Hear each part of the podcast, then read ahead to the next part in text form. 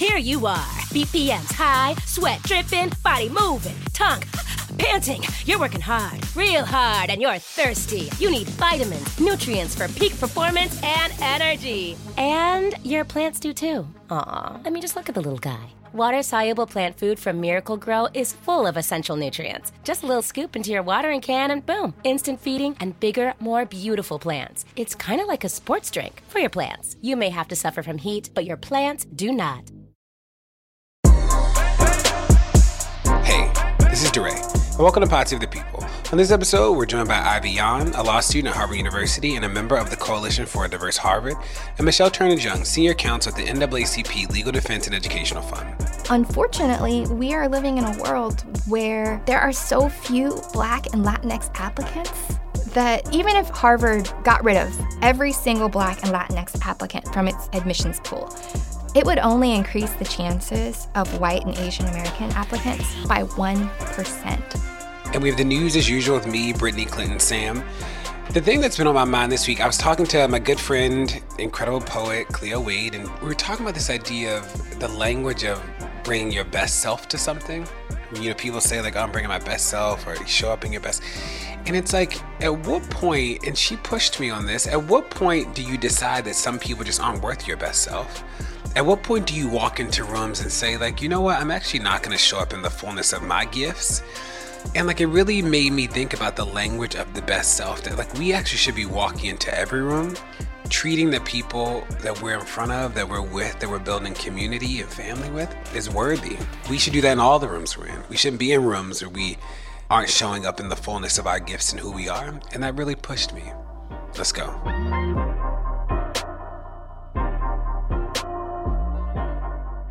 Hey y'all, it's the news. This is Brittany Packnett at Miss Packyetti on all social media. And this is Sam Sinyangwe at Samswey on Twitter. And this is Clint Smith at Clint Smith III from my childhood bedroom. Aye, aye, aye. this is DeRay at DeRay D R A Y on Twitter. A lot of us been home and sharing time with family uh, for the holidays and for Thanksgiving. So, how has it been on y'all's end? I just want to say that if you all read Rembert's piece in Bon Appetit magazine about Black Thanksgiving, or as he called it, Thanksgiving colon a hip opera, you will understand what Thanksgiving looks like in my house every single year. And like, it has never been about these terrible false narratives and this awful history that people are getting taught about what we pretend Thanksgiving is. And I'm actually really grateful that those kind of myths were not perpetuated in my house because it's actually been all about like black culture and food and family and faith. We do potluck because I have a very large family, and this year I cooked the cornbread and the mac and cheese. And getting the, oh, the assignment for oh, mac and cheese was a very big deal. How was I it? Did a good job, if I do say so myself. Oh, it was good. I used my friend Chef Frisha's recipe off a carnal dish. It was oh, fire. It, yes, it disappeared yes. very quickly. Yes. Her name is Chef Frisha. No, I mean her name is Risha. oh, Chef. She goes oh, by Chef I was Risha. Like, oh my god! You, thought it was like, Chef she Risha. was named Chef. Look at her, like, just living incredible. into her destiny. that was great. No, her site is called Carnal Dish though, and her mac and cheese is to die for. So I was in South Florida with my girlfriend's family, and it was her Puerto Rican side of the family. So this was an incredible experience. So it was Thanksgiving with some additional flair. So we had like arroz con gandules. We had Oh. pernil, which is like uh, roasted pig with like the the, the crispy Oh. skin. Like uh, it was incredible. In Oh. addition to the turkey and all of that other stuff, I learned how to play dominoes. So I'm like a G at Oh. dominoes now. So I, I, yeah. Look So at all the trash talking was happening over dominoes. Like we had like playing with grandpa and like uncles, and, like everybody. Sam is out here multilingual with the games. Right, he code right. switches between dominoes and spades. But I'm next time I'm gonna need an invitation because a I love dominoes and b all that food sounds delicious Oh, it and was. nutritious. I don't know about nutritious, but You're like it was good. How about you, DeRay? I was in Delaware with my sister, Teray, and my niece and nephew, Salen Isaac. We went to like the outlets in in some part of Delaware, and they were actually like pretty chill in the morning, like very chill. And then it was like Old Navy. The line was so long, it was like we just just buy it online. Like this is just and and Clint, you probably appreciate this. Is do you get some of Baby J clothes from Carter's or Oshkosh? Mm-hmm. Yeah, the lines were like out of this Yeah, world at, at. Oshkosh and Carter's. So that was an experience. And at 11:30, I'm like, "Oh, Tori, we've been out here all morning. This is cool, ready to go." She's like, "DeRay, we're not leaving till 4." I'm like, "What are we possibly doing all day?" So it was good. It was good to, good to see the kids, good to see you, my sister. And uh, at my house, as I imagine is the case with so many so many folks in our community uh, across the country, there was a, a copy or two of Michelle Obama's new book sitting on the counter. Pew pew. Hashtag I ain't becoming. The OG First Lady apparently sold 1.4 million copies of her book in the first week. 1.4 million.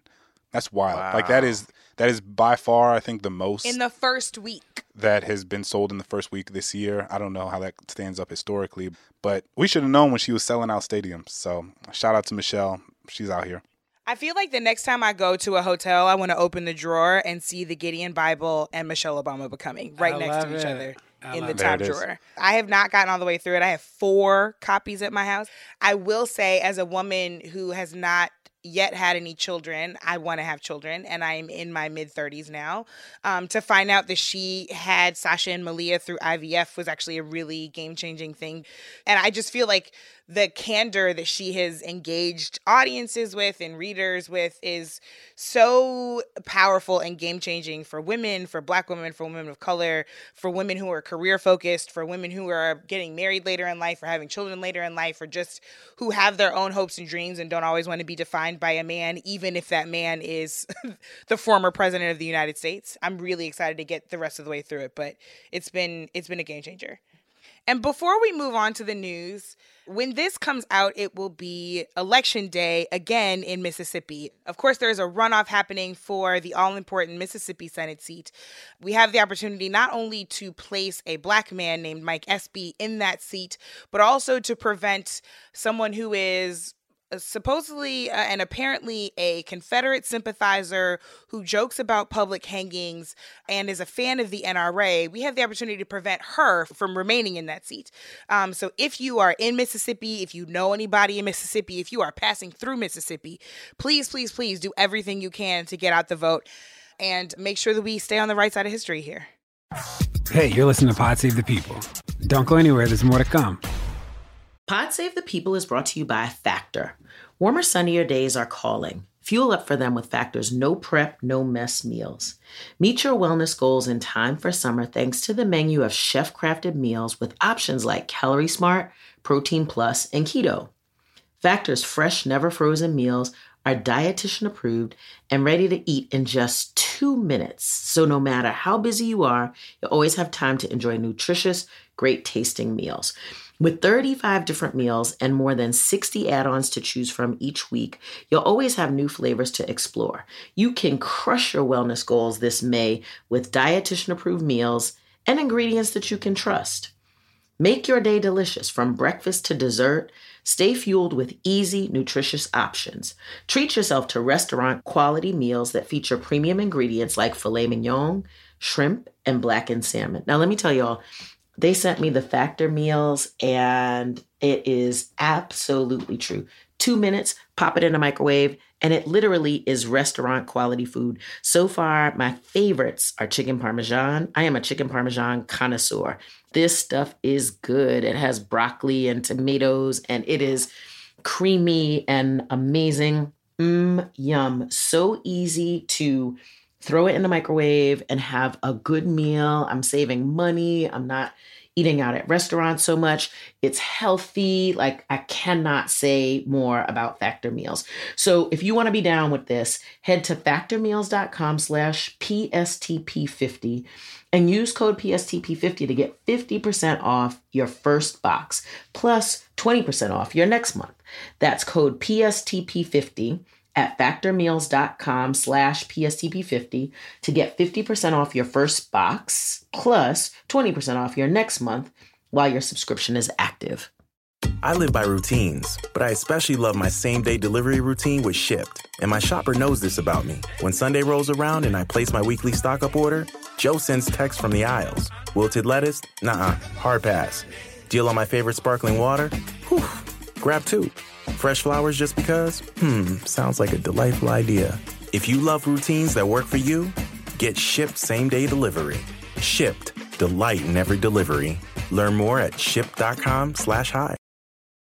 Pod Save the People is brought to you by BetterHelp. Now, whew, y'all, the beginning of this year has just been a lot going on, like from work and family and friends, and just, you know, the weather's been awful in New York City and Baltimore.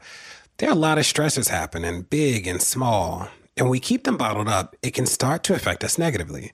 Therapy is a safe space to get things off your chest and to figure out how to work through whatever's weighing you down. If you're thinking of starting therapy, give BetterHelp a try. It's entirely online, designed to be convenient, flexible, and suited to your schedule. Just fill out a brief questionnaire to get matched with a licensed therapist and switch therapists anytime for no additional charge. Get it off your chest with BetterHelp.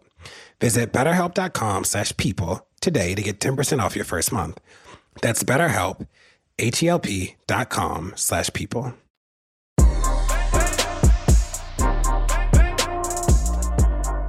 So, the news. My news is about Dr. Olivia Hooker, who was the last known survivor of the Tulsa race riots, passed away last week at the age of 103. So, if you don't know about the Tulsa race riots, it's a really important sort of historical marker, uh, an event that captures uh, so much of what was happening in terms of racial violence and racial terrorism uh, in the 1920s. So, the Tulsa race riot started when a young black man was accused of assaulting a white woman. Uh, it turns out that he had just stepped on her foot accidentally in an elevator, uh, but based on sort of the the rumors and the attempts by the media to gin up anger and, and, and white resentment after this incident, a mob of white men showed up at the courthouse where this man had been arrested and was being detained, tried to lynch this man, and then proceeded to along with almost the entire police force of the town, proceeded to take up arms and descend upon a community called Greenwood, which was a black community, actually the wealthiest black community in the entire United States at that time.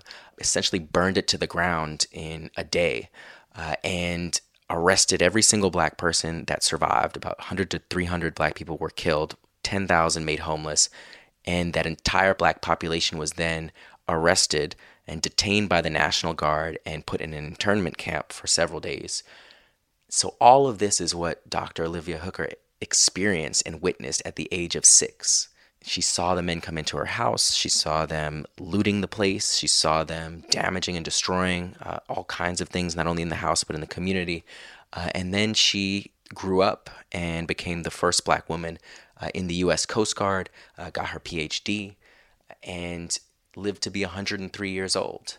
And so I, I say all this for two reasons. The first is incidents like the destruction of Black Wall Street in the Tulsa race riot uh, were not unique to Tulsa. That was one of the most high profile and, and, and destructive examples, but all across the South and in some areas of the Midwest and rest of the country, uh, we saw entire black communities burned to the ground uh, by the Klan, by you know mobs of angry uh, armed white men, by police officers, in some cases, National Guardsmen.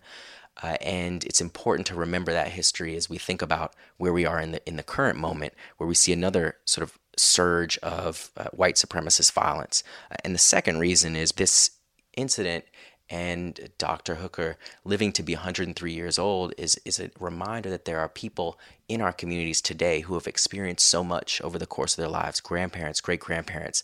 Uh, and it's really important to be talking to them about this to get their stories about what they've experienced so that we can pass those on to the next generation so things like this are not forgotten and allowed to repeat again. You know, Sam, the profile that you shared with us on Dr. Hooker that Charles Blow wrote for the New York Times earlier this year is so moving and so powerful. But I really appreciated a line that he used in the subtitle. He essentially said that spending time with her reminds us that history doesn't stay stuck in time. And I'm actually reminded of when DeRay and I went to Tulsa, Oklahoma a few years ago. We led a workshop at an education uh, summit. And afterwards, my friend Aaron Davis, who's a teacher in Tulsa, gave us a tour because we wanted to see Black Wall Street. And Black Wall Street actually doesn't look at all reminiscent of that time. There are very few markings to honor what once stood there. Um, there is a very small plaque, and the rest of it just kind of looks like a gentrified neighborhood um, in a Midwestern or Southern town.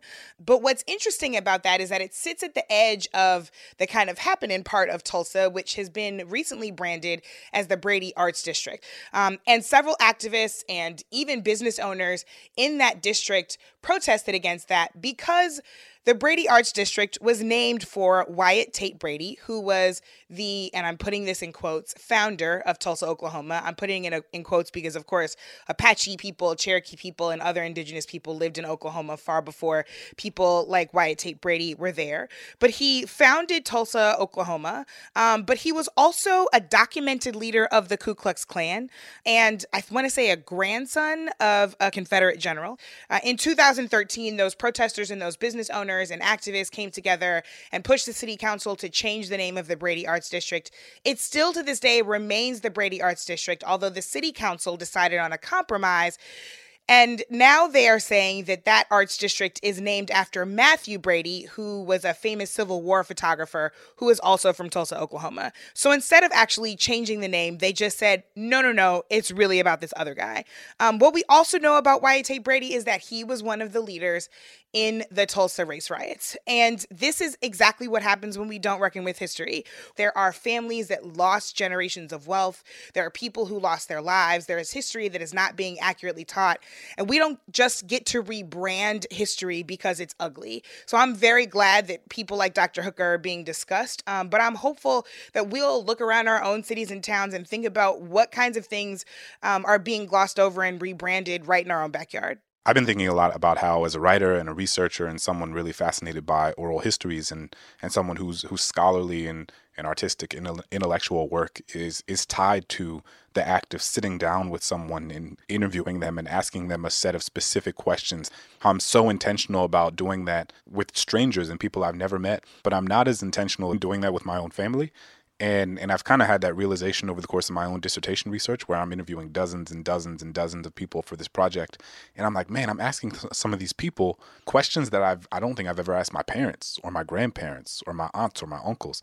And so I've been beginning with this this trip trying to be much more intentional about sort of connecting the dots and asking the sort of questions that I may not have felt like I should ask or have needed to ask. But, you know, my grandfather, for example, is almost 90 years old. And so what sort of stories is he carrying with him that, that I may assume that I know because, you know, he's, he's shared stories with us throughout our entire lives. You know, my grandfather was born in 1930 and, and what America looked like for a black man in Mississippi in 1930 is, is so, so remarkably different than the world that we live in today, um, and unfortunately not as different in some ways. And and I think that pulling those histories from our own family members is is something that we can all uh, try to be more thoughtful about, and it's certainly something I'm trying to be more thoughtful and more proactive about.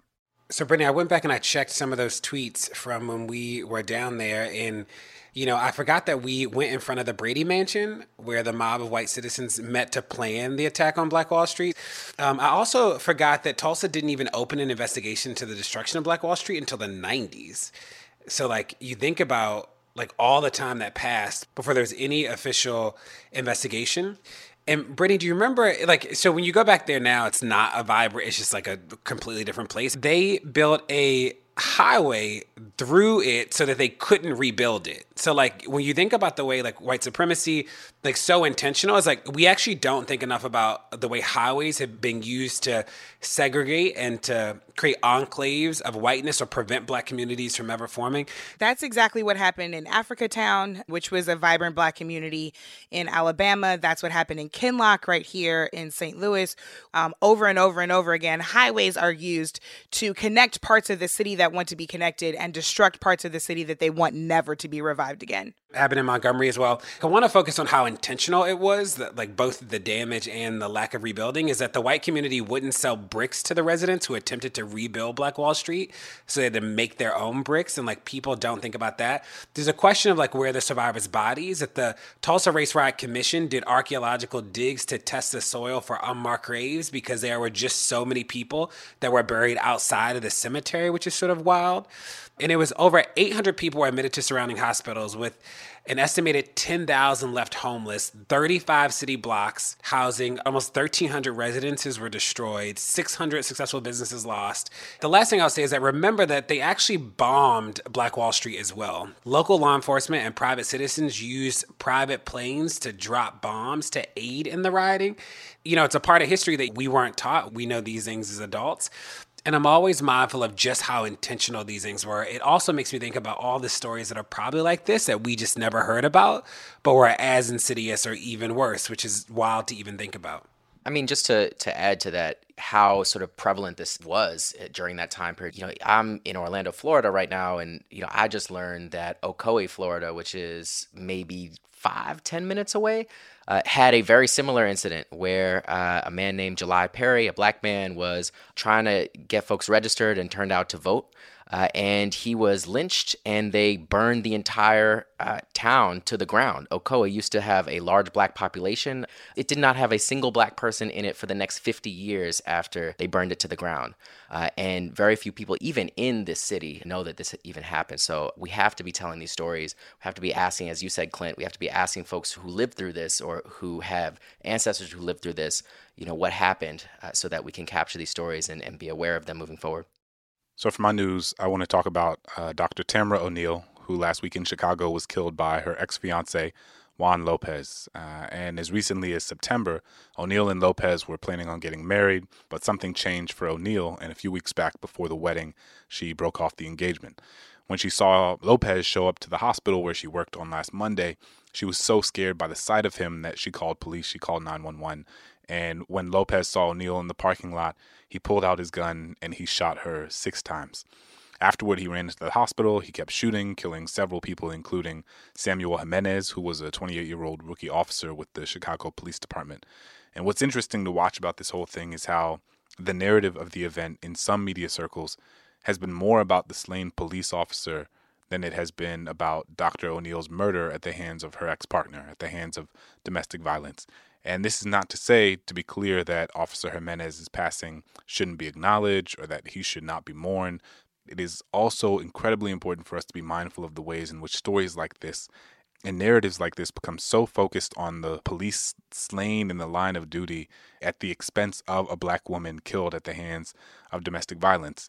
In the New York Times article reporting the killing, O'Neal isn't mentioned by name until the fifth paragraph, and the lead of the article frames this largely as the killing uh, of an officer in, in the context of a mass shooting. As HuffPost has reported, uh, most mass shootings in the United States involve a man targeting his intimate partner or another family member. And among mass shooters who target the public in random acts of violence, many have histories of abusive behavior toward women. If you look at Pulse, if you look at Parkland, if you look at Sutherland Springs, and like many mass shooters before him, Lopez had a history of abusive behavior towards women himself. And this has been really well documented by HuffPost as well. He, he was fired from the Chicago Fire Academy in 2014 after he was accused of inappropriate conduct with female cadets.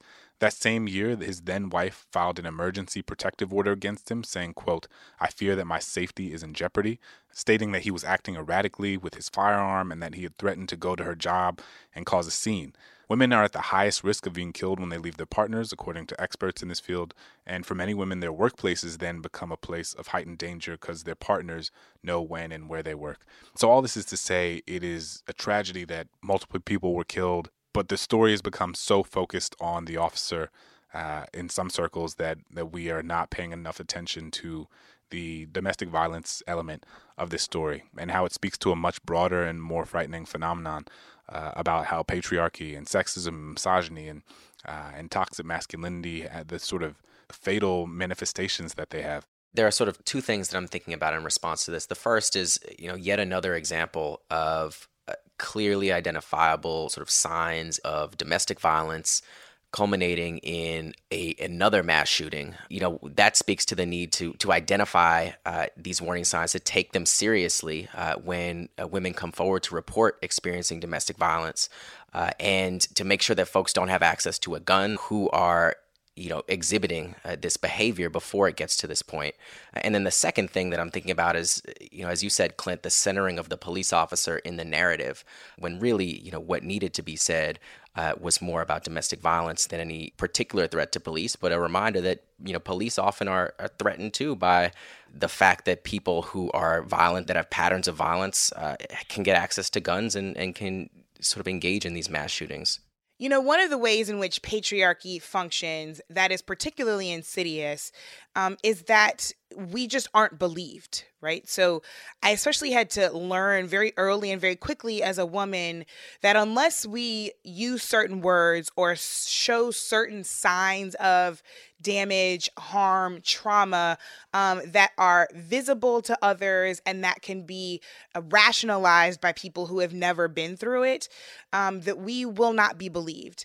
That the idea that verbal abuse can lead to uh, more drastic kinds of abuse, the idea that psychological and financial abuse are signs that people should be paying attention to, are often just things that are not discussed in society because patriarchy functions in such a way that we treat those things as minor to the point where when a woman has been able to break up with a violent partner and or an abusive partner, we assume, to your point, Clint, that the danger is over um, and that anything that they could be scared about thereafter is probably a figment of their imagination because they're safe now. When in fact, it can actually escalate things, as we unfortunately have seen in this case. I'm frustrated by the kind of reporting that we're seeing in this. I'm frustrated that the dots are not being connected properly.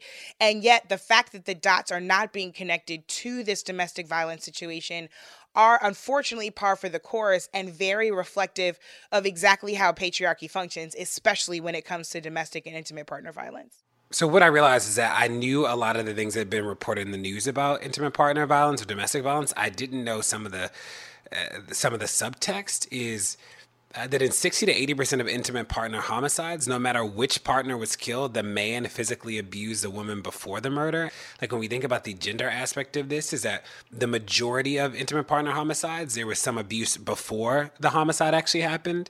Uh, that half of all homeless women and children in the US are fleeing from domestic violence. And that to me, like it's such a different way to think about homelessness or, or, houselessness in the country. Like, what does it mean when half of the women and children are actually leaving abusive like households or homes. Um, one of the things I found interesting too was there's a there's research that talks about domestic violence is most likely to take place between 6 p.m. and, and 6 a.m. So like the after work hours. Uh, the report also there's another report that analyzed the method of homicide, and this is a new report that came out uh, done by the CDC that more than half involved firearms and 20% involved some sort of blade. So some of the laws around uh, giving people who have been accused of domestic abuse are like restricting their access to guns, like there's had a measurable impact, but knives are still an issue. The report also found that black and indigenous women are slain in general at significantly higher rates than women of other races. So black women are killed at a rate of 4.4 per 100,000 and indigenous women at a rate of 4.3 per 100,000, whereas every other race has a homicide rate of between 1 and 2 per 100,000. And before we move on, if you or anyone you know is suffering from intimate partner or domestic violence, you can call the National Domestic Violence Hotline at 1 800 799 7233. If you need to contact them in nonverbal ways, they have a 24 hour online chat at thehotline.org. That's thehotline.org. And chats in Spanish are also available. I do want to continue this conversation on gun violence, though, because the Council on Foreign Relations recently put out a report comparing U.S. gun policy to global gun policy. So, as a reminder, the Second Amendment of the Constitution states that, quote, a well regulated militia being necessary to the security of a free state, the right of the people to keep and bear arms shall not be infringed. The NRA, of course, recently has done an entire um, ad campaign around those words shall not be infringed. They conveniently left out the well regulated part. So let's talk about those regulations and the fact that because so many either don't exist in the United States or have been fought back in the United States, that we are seeing gun ownership rates and gun homicide rates that are dramatically higher than our neighbors around the world. So in the United States, there are over 75 guns owned per 100 people. In Australia, it is fewer than 25 per 100 people. Uh, and in the United States, we are seeing over three gun homicides per 100,000 people. And in Australia, we are seeing less than one. Why do I keep making these comparisons to Australia? Because often they come up when we talk about gun violence and gun policy. In 1996, in Australia, there was a massacre and a, a mass scale shooting at Port Arthur where a young man killed 35 people and wounded nearly two dozen others. Unfortunately, it sounds very familiar um, and reminiscent of mass shootings that we've had very recently in the United States. But as a result of that, in Australia, the conservative led national government pushed through fundamental changes to the country's gun laws, and they did so in cooperation with the states and territories which actually regulate firearms. In that collaboration, they created the National Agreement on Firearms, which basically prohibited automatic and semi automatic assault rifles. It mandated licensing and registration, and it instituted a temporary gun buyback program that took 650,000 assault weapons out of public circulation. At the time, that was about one sixth of the national stock. There was also another high profile shooting in Melbourne, Australia in 2002. And after that, they tightened handgun laws. We have had massacres and mass shootings happen far more frequently in this country than we have seen in other nations. And we continue to say, well, there's nothing that can be done about it, or we don't know what can be done about it. There are models all over the world. The question is, what is it going to take for us to actually not just know what can be done, but have the will to do it? I think about how this report outlined the way that other countries have taken steps after mass shootings to prevent them from happening in the future. I mean, I, I come back to this uh, massacre that happened in Australia. We know that things can be done to prevent mass shootings like this from happening at the scale and at the rate that they continue to happen because we've seen other countries do it. Yeah, and just building off that point, Clint, I think about Japan, and you know, Japan has a exceedingly low level of gun violence uh, and a very low level of gun ownership. Uh, and you know, to get a gun in Japan, you have to pass a whole range of firearms tests. You have to, you know, say why you actually need a gun, which strikes me as pretty important um, and do all of these other things you don't have to do in the United States. And as a consequence, not only do you have a low level of gun ownership, so there aren't all these guns uh, just laying around that can fall in, the wrong people's hands, mass shootings are extremely rare. Uh, and police shootings are almost non existent.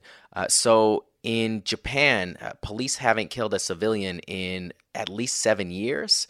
Uh, and now, again, Japan has a population that's uh, about a third of the United States population, between a third and half. So this is a large country that has essentially ended fatal police violence. Uh, so when we think about things like we can end gun violence, we can end police violence, like these are actually attainable goals that other countries have been able to achieve through policy. Uh, and so it's important to keep that in mind when we're thinking about what's possible in the United States. I don't know if I talked about this on the pod. I don't think I have. But I have a gun license in Maryland and I got it rather recently. Like I was curious and I just wanted to like see for myself what was it like to get a gun license in Maryland. So I go I do a four hour class. Uh, one of my first questions was like, do these classes actually matter? Or am I going to like sit through some random thing? The classes actually matter. I learned a lot. But what I also learned was that like the instructor, like some of the things he was telling us was literally just how to bypass the system. So in Maryland, for instance, to transport guns, the ammunition and the gun actually have to be separate. Like the gun can be in the glove compartment, but the ammunition has to be in the trunk. Like that's just how it works. But you can apply to be a gun collector and you can transport all types of guns. Like you can you can sort of get around the the transport rule and like some of the other rules if you apply to be a gun collector. So a part of the class is like teaching you how to fill out the gun collector form. So it was fascinating to do that. The other thing is that in Maryland to get a conceal and carry, you have to go. It's a whole process. It's different from the class I took. It's 16 hours of class to get a conceal and carry, so like a weekend. But when you finish the course that day, I could apply for a conceal and carry in another state and in that state, I would automatically get it because you just have to apply and have taken a course somewhere in the country. And I'd be able to conceal and carry in at least 20 states across the country. And like just doing it and seeing how easy it was was really wild. And, you know, I live in Baltimore and I was like, where are all the black people in my class? Why were there no black people in class? Because there are actually no classes offered in the city of Baltimore to get a gun license in the state of Maryland because there's apparently some loophole that prohibits the city of Baltimore from offering these courses. So the only people that take these classes are like white people who have the access to even like both the time and like can travel out to where the classes are offered. And in Maryland, you can only buy a gun once every 30 days, which I guess is like a, an important restriction. I've not yet bought a gun, so I'll double back when I uh, go through that experience. So one of the things I brought is something that I was fascinated by because I sort of tweeted about this, and I don't think I tweeted about it well because people were like, "Well, you know, people are looking at the license plates." So I think what I tweeted before was like, "Oh, you know, the government is like collecting people's license plates or something," and people were like, "Well, you know that there are cameras everywhere." Like it was sort of like a DeRay that's really obvious. But what the story is now that I have like space to talk about it better. So what's happening is that these automated license plate readers across the country are logging your license plate. That's sort of like basic. People, uh, you know, when I tweeted about it, people seem to already see the like, well, you know, the government's already watching everything anyway. Cool. Like cool in the sense that like that's what you think. But what's happening is is that they're actually tracking where your car is by looking at the license plate. So these companies are able to map out like literally where you've been across the country because they know what your license plate is. So they can see where drivers have traveled, they can identify the vehicles that have visited certain locations Police can also add license plates to like hot lists so they can get real time alerts when a vehicle is spotted. There's one company that shares with about 3,000 agencies and 30,000 law enforcement employees. And the question is like, why does this matter? Like, there's some people who are like, well, there are cameras everywhere. So, one reason that it matters is cybersecurity, that like, this can be hacked. And just think about the number of people who would have access or like what people could do with like knowing where you were like at any point across the country like there's no other data that just like is tracking people's cars like this. Uh, what the report also found is that there is very little oversight. So like people departments didn't even know that their staff was like accessing the database that people are using the database. And it just makes me think about like what it means to literally live in a police state where like there's information about you that exists in the world that you don't even know that people are tracking things like where you've been across the country just based on where your car was DeRay, this is fascinating. I uh, it reminds me of a show. It's about terrorist plots that were like stopped, uh, and like how they stopped them. And what was fascinating is that you know you think about like the level of surveillance, and particularly when you think about like issues like terrorism and, and all of the money that's been spent and the infrastructure that's been built to like surveil everybody and, and especially every brown and black person in the country. So I'm thinking about there was a an episode where they essentially tracked this guy who they thought was a terrorist, like come into New York City. They like stopped him at the bridge. They like tracked him when he left the bridge because they didn't find anything on him. They like tracked him throughout the entire city and knew where he was at every single moment. And you think about like how do you actually do that? Well, that's license plate readers. It's getting data from people's phones and all of that information that they use. Uh, but then you contrast that with issues like white supremacist terrorism, right? And issues where you have all of these mass shooters and after every single one there's like this long paper trail. There's issues of domestic violence. They were on like the same like reddit channels and they were interacting in the same like groups uh, online. And and then every time this happens they're like well we actually had no way of predicting this. We didn't have he wasn't in our database. Sorry. And it's like well how is it that you're collecting data on literally every single person and every single thing that everyone does and you can't do even the most basic things to predict and prevent you know acts of white supremacist terrorism acts of mass shootings all of these things that are so prevalent. Uh, but when it comes to you know a whole range of you know other issues tracking protesters things like that it seems like they're deploying all of these resources they're sourcing all of these databases they're building a whole infrastructure around it uh, and they know exactly where you're going to be before you even get there that's just what that makes me think of you know, I was just reading about a woman from my hometown in St. Louis who got a ticket for speeding on the drive between St. Louis and Kansas City, Missouri, which is about three hours. She copped to speeding. She said she absolutely did it. But when she missed her original court date, she went back, paid the bond, thought that that was all she'd have to do, maybe complete some classes. But what the judge actually did was give her six months jail time with two years of probation and said that she needed to serve 20 days of shock time. That's what she called it shock time on the weekends in jail. And what that looked like was that every weekend she was going to have to go until those 20 days were served up. And that is just evidence of all of the ways in which the criminal justice system and law enforcement continue to abuse the power they already have. All that to say, if the police are already abusing the kind of power that they have now, I don't want them to have any more power than they already have. I'm already worried about what the criminal justice system is doing to everyday people. When she was locked up, they suspended her license. They said she couldn't drive until she paid all of the restitution in her case. How is she supposed to pay the restitution if she can't get to work because you suspended her license? So this vicious cycle goes on and on. And this kind of technology, which we know exists but can be used in so many different ways, is very, very scary to me. I've been thinking a lot about how much our sort of collective understanding of the surveillance state has changed and expanded since Edward Snowden leaked the information that he did about the NSA. And it's just fascinating to think about how the level of sophistication, if you will, at which Americans at large are able to have a more sophisticated understanding of racism structurally and how it operates and how it is operated historically. And and that is very much tied to the you know Ferguson and even before that Trayvon Martin and so much of what has happened culturally in the Black Lives Matter movement since then. And I think that Snowden was also an inflection point because the way that we talk publicly talk about surveillance and privacy uh, is far more sophisticated, and we have a, a, a, new vocabulary and a new understanding with which to interrogate and think about these things than than I think we did five years ago. It's a good thing that we are able to more deeply interrogate the ways in which the surveillance state is all encompassing function of, of our lives in ways that are are very real and very unsettling. That's the news. Hey, you're listening to Pod Save the People. Stay tuned, there's more to come. As a chef and a restaurant owner, I'm as meticulous about my cookware as I am about my ingredients. That's why I love Made in Cookware. Each pan they make isn't just designed to perform, it's crafted to last. As a mom, I love that I can trust Made in. It's made from the world's finest materials, so I can feel good about what I'm feeding my family.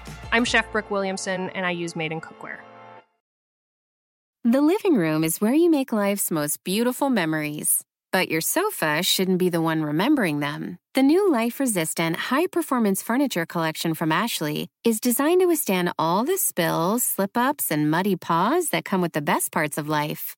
Ashley high performance sofas and recliners are soft, on trend, and easy to clean. Shop the high performance furniture in store or online at ashley.com. Ashley, for the love of home. Hi, it's Martha Stewart.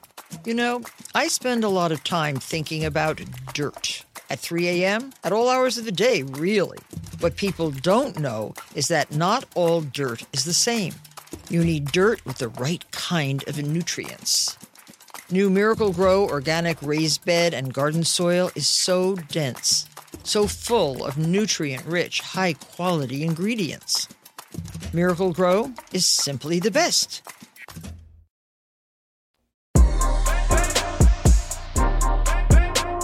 And now my conversation with Ivy Yan, a law student at Harvard University and member of the Coalition for a Diverse Harvard, and Michaele Turnage Young, senior counsel at the NAACP Legal Defense and Educational Fund, who co authored the amicus brief on behalf of Harvard students and alumni. Thanks for joining me today on Pod Save the People. I'm excited to learn more about the lawsuit and to hear you help us understand it better. I know about the lawsuit, Students for Fair Admissions versus Harvard, which has been in the news for a few months. We covered the issue of admissions at Harvard and other schools like months before this became in the news. But I want to know if we can start with you walking us through like what is it about, who's involved, and why does this matter? The lawsuit was filed in 2014 by a group named Students for Fair Admissions run by Edward Blum, who is a gentleman who has been trying to get rid of the consideration of race in admissions um, for probably about a decade now. Um, in any event, Students for Fair Admissions filed the lawsuit against Harvard University, claiming that Harvard violated Title VI of the Civil Rights Act of 1964 and the 14th Amendment of the United States Constitution by considering race in admissions, um, which they allege discriminates against Asian American applicants. This lawsuit is particularly dangerous because it takes the standard of what sort of admissions policies are permissible away because a lot of Supreme Court decisions have talked about the Harvard Plan as being the model of affirmative action or race conscious admissions. You know, back in 1978, um, the Supreme Court in Bakke essentially said that universities have a First Amendment right to pursue certain educational goals. They were allowed to pursue the educational benefits of diversity. The Supreme Court has said that again and again over the years. Another thing that's at stake here, aside from the legalities of it, you know, this is fundamentally a fight over what constitutes merit. Um, you have Students for Fair Admissions saying that merit should be judged by standardized test scores and grade point average, and that you know many other things should not be taken into account. You have Harvard University saying that you need to look at an applicant as a whole person and take into account not just their test scores and their grades and their extracurricular activities, but also whether they encountered adversity and whether they um, showed tenacity in overcoming that adversity, and many other things that would lead someone to be somebody who's contributing to society. How can you help us better understand the admissions policy now? And is it flawed in some way that we're not accepting? I would say that I think most admissions policies, as they stand now, there's room for improvement in some way. But what we've seen presented in court by the plaintiffs is a statistical analysis done by their expert witness. And the statistical analysis was done in such a way where, you know, we can't really know whether that's valid. But when it comes to reducing something like an applicant's personal statement or re- reducing, you know, a guidance counselor or a teacher's recommendation letter, it's just not as easy to kind of do a statistical analysis of those things because those are qualitative factors. So we feel that SFFA's statistician just did not do the analysis in the proper way. Um, it's essentially a situation where he seems to have cherry picked the factors that he was going to include in his analysis, and he has done the analysis in such a way to reach a predetermined result. Additionally, for the factors in Harvard admissions that people have been pointing out as problematic for much longer time, including preferences given to legacy students, preferences for athletes, and children of professors that all skew to benefit white students. Those sorts of policies are definitely something that we have to be looking at critically. One of my favorite Asian American bloggers, Reappropriate, did an analysis on sort of uh, on considering the effect of legacy admissions on the admissions rate of people of color, uh, breaking it down a little bit and finding that all people of color are impacted by those sort of preferences that make it so much easier for many white admits to get into Harvard. Um, it's not just Asian Americans. So that's something that's important to think about when we're talking about discrimination. If Asian Americans were trying to fight discrimination, the remedy should be looking at things like legacy preferences, not affirmative action, which allows the university to look at a person as their whole self and to consider the impact that their background has had on their journey to applying to college. An important thing to consider here is that um, recruited athletes legacy applicants, applicants who are on the deans and directors interest lists, and children of faculty and staff. They actually comprise about one third of Harvard's admitted class. So this is a large portion of the class. And so when you think about this, um, somebody who applies and does not happen to be a recruited athlete, a legacy, or on the deans or directors interest list, or a child of a faculty or a staff person, the admissions rate of those applicants is 6%. In contrast, the admissions rate rate of a recruited athlete is 86%. The admissions rate of a legacy applicant is 33.6%. The admissions rate of children of faculty or staff is 46.7%. And the admissions rate of applicants who are on the dean's or director's interest lists, the admissions rates for those applicants are 42.2%. And so, as I said before, um, you have about a third of the class who is being filled by people who recruited athletes, legacies, deans, and directors' interest lists, and people who are children of faculty or staff. And those applicants are far more likely to be white. Now, why do you think he focused on Asian Americans? Like, why do you think that was his target with the lawsuit? Mr. Blum was behind the last Supreme Court case that interrogated the use of race in college admissions, Fisher versus the University of Texas. And Abby Fisher was the plaintiff in that case. She happens to be white. And he brought that case. It went to the Supreme Court twice. It went to the Supreme Court in 2013 and 2016. And he didn't get the result he wanted. He wanted to have the Supreme Court outlaw the use of race in admissions. And as we know, that did not happen. Now, in his dissent, Justice Alito um, kind of signaled that perhaps he should consider trying this again using Asian American plaintiffs. And so Mr. Blum went out on a tour across the country speaking to Asian American groups about bringing a lawsuit, he started several websites, you know, Harvard Not Fair, that sort of thing, um, trying to attract people who had been rejected from certain universities so that perhaps they could serve as plaintiffs in a lawsuit. Michaele, I wanted to talk to you. You were part of the first class at UCLA admitted after the University of California system eliminated affirmative action. How has that decision affected not only admissions in California, but the way students experience those campuses? There were 131 um, black freshmen that year out of a class of 4,200 freshmen. You know, the larger university campus, we're talking about 24,000 undergraduate students and 11,000 graduate students. Of the 131 black freshmen that year, about 99 or so of us were there for academics. The rest were there um, because they were recruited athletes.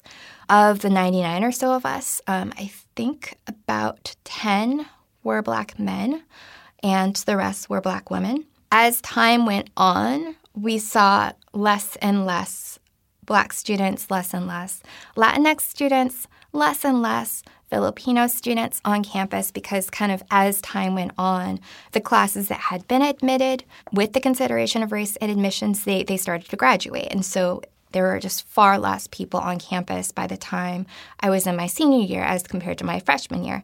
The experience of being the only black person on campus as far as the eye could see and being the only black student in a lecture hall of 500 students was traumatic at times. Um, you know, whenever the topic of the black experience came up in a class like that, you know, all eyes were on you it presented challenges in ways that like I didn't really anticipate. You know, they have very large dorms at UCLA, and I happened to be the only black student on my floor.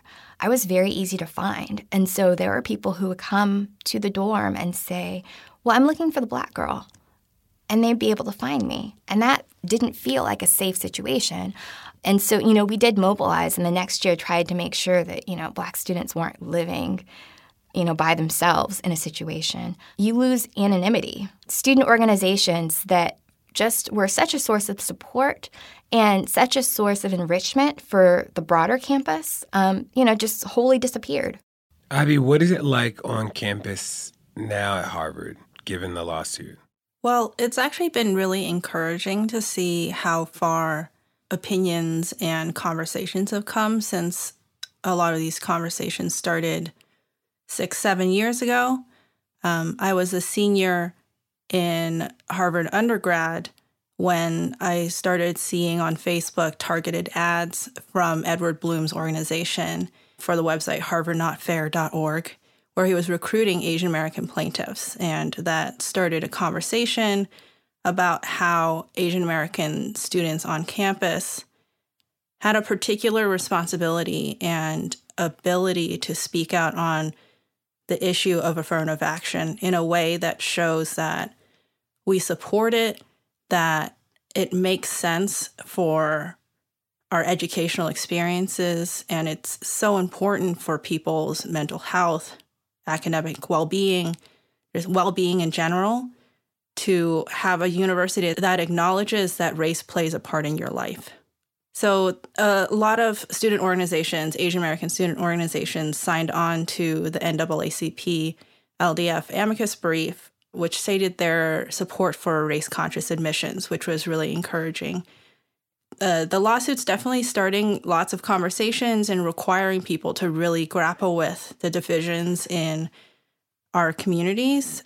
So I think the lawsuit has definitely brought a lot of issues to the fore and required us to really think about the ways that we are the, at the center of a new frontier in the fight over civil rights. I would love to know, like, what are students saying to defend the idea of the end of affirmative action? I think people have been particularly concerned about the framing of the personal rating or personality rating, as it's, I think, been incorrectly framed in the media, because it strikes at one of the kind of deepest fears of Asian Americans and one of the most common one of the most common stereotypes of Asian Americans is that we're all the same, that we're interchangeable, that we aren't interesting people because of X, Y, or Z. So I think that issue in particular has really grabbed people. And the framing that Asian Americans are being discriminated against is something that people seize onto because um, a lot of people don't really understand what affirmative action is. They grow up in communities where it's not necessarily a topic of conversation. So it's both an educational hurdle to get past to talk to people about this particular issue. And the I think the particular facts in the Harvard admissions case have been concerning to people on a personal level. Interesting. Michaele, what should we be watching for next? Like what do we need to be paying attention to? So now that trial is over, the next step is for the parties to do post trial briefing. Um, essentially, they're going to have an opportunity to give the court something in writing, essentially giving the court their perspective on the evidence that was presented during the three week trial. So that process is underway. The parties are going to go ahead and send their briefs. Um, the amicus parties, um, there are a number of amici in this lawsuit. Um, that essentially means that they are friends of the court. They are not parties to the lawsuit, but they have a useful perspective that could be helpful to the court in making a decision. So our organization represents 25 student and alumni organizations as amici. So the amici will be able to weigh in in writing as well um, in January. There is going to be a hearing in the case, I believe, in February. Um, so th- that's kind of what's happening next. But I don't think it's unreasonable to expect that, regardless of how Judge Burroughs rules on this case, um, one or the other party is going to appeal. And so you're going to see that happen. And, you know, we'll see. I mean, we would not be surprised if this is a case that goes to the Supreme Court. Which isn't necessarily a good thing with this Supreme Court. Are there any misconceptions that you had to clear up about sort of these issues? So many. One of the main misconceptions is about the personal rating. People often think that it's a personality test. You know, how well liked are you? Or, you know, how outgoing are you? And that's not the case. The personal rating is actually based on information that comes from outside of Harvard. So it's based on recommendation letters from teachers and guidance counselors. It's based on feedback from the alumni interview. It's based on students' personal essay, um, so, you know, their personal statement. Um, and it's not a rating of how well liked are you or how much do we like your personality.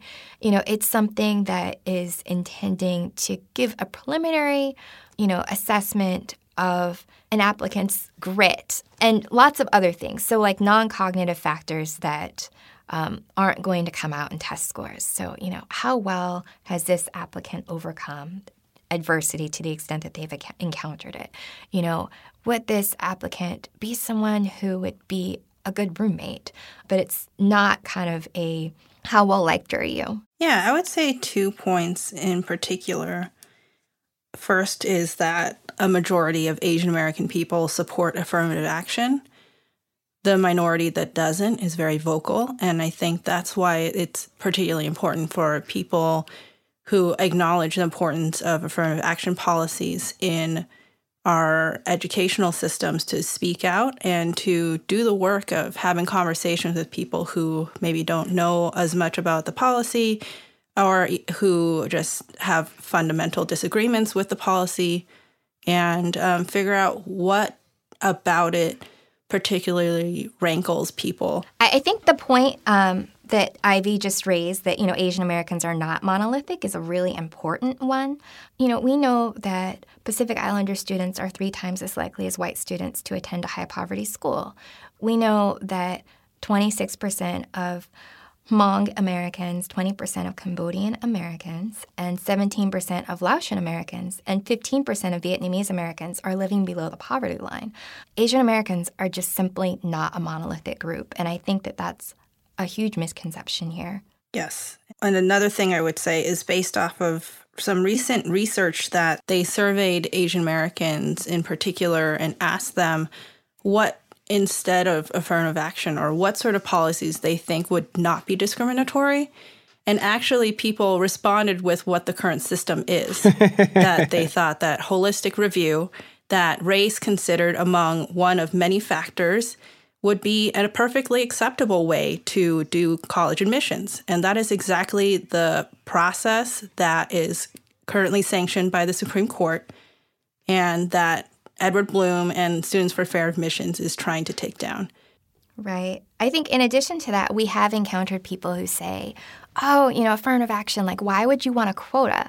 Um, I think it's important for people to know that the United States Supreme Court outlawed quotas back in 1978. That's 40 years ago.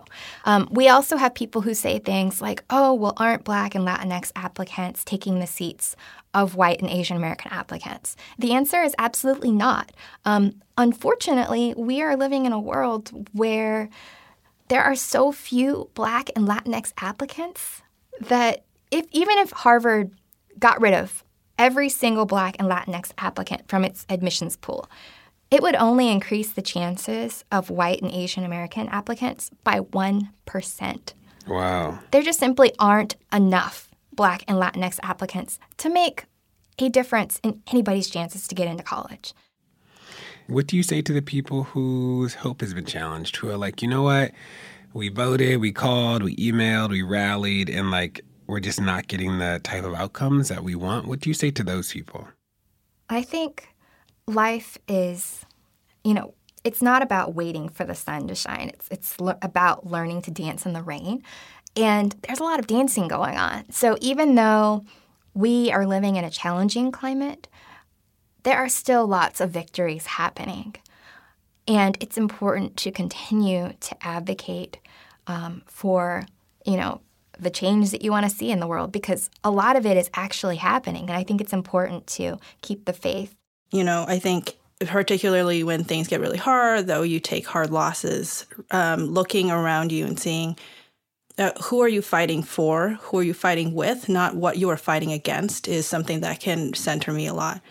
Um, one of my favorite writers, Arundhati Roy, um, did this incredible series of articles, and the end of which, in one, she asked, What shall we love? And I think that is what drives my organizing. And I think that is what gives particular power to progressive movements. Is there somewhere that people can go to continue following uh, the good work that y'all are doing? Or is there a person they can follow? Or where can people get information? You know, one great source of information is uh, the website of the NAACP Legal Defense and Educational Fund. Um, we have been posting information about the lawsuit and updating it as time goes on. In addition, some of our clients have amazing presences on social media where they are disseminating information about the case. So, for example, the Coalition for Diverse Harvard um, maintains a website, and they also have, you know, Twitter, and they're on various social media, and they are certainly um, a great source of information on this case. Um, and you know, LDF is actually on Twitter and all different forms of social media as well. And then I would also say Advancing Justice. Uh, I think Advancing Justice Los Angeles was particularly involved in this case. And Asian Americans Advancing Justice is working with them as well. So those are both great sources of information. Awesome. Well, thank you both for joining us on Pod Save the People. Consider you both friends of the pod and can't wait to see uh, how this shakes out, hopefully in uh, the way you want. Great. Thank you. Thank you so much for having us. Well, that's it. Thanks so much for tuning in to Pod Save the People this week. Tell your friends to check it out. Make sure to rate it wherever you get your podcast, whether it's Apple Podcasts or somewhere else. And we'll see you next week.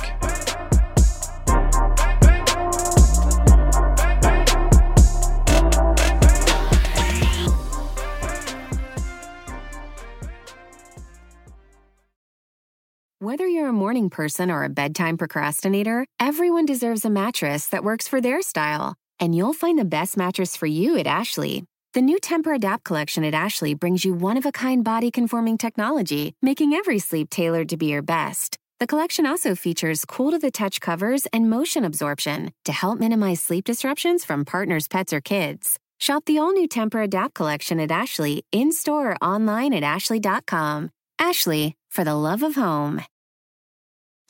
Hi, it's Martha Stewart. You know, I spend a lot of time thinking about dirt. At 3 a.m., at all hours of the day, really.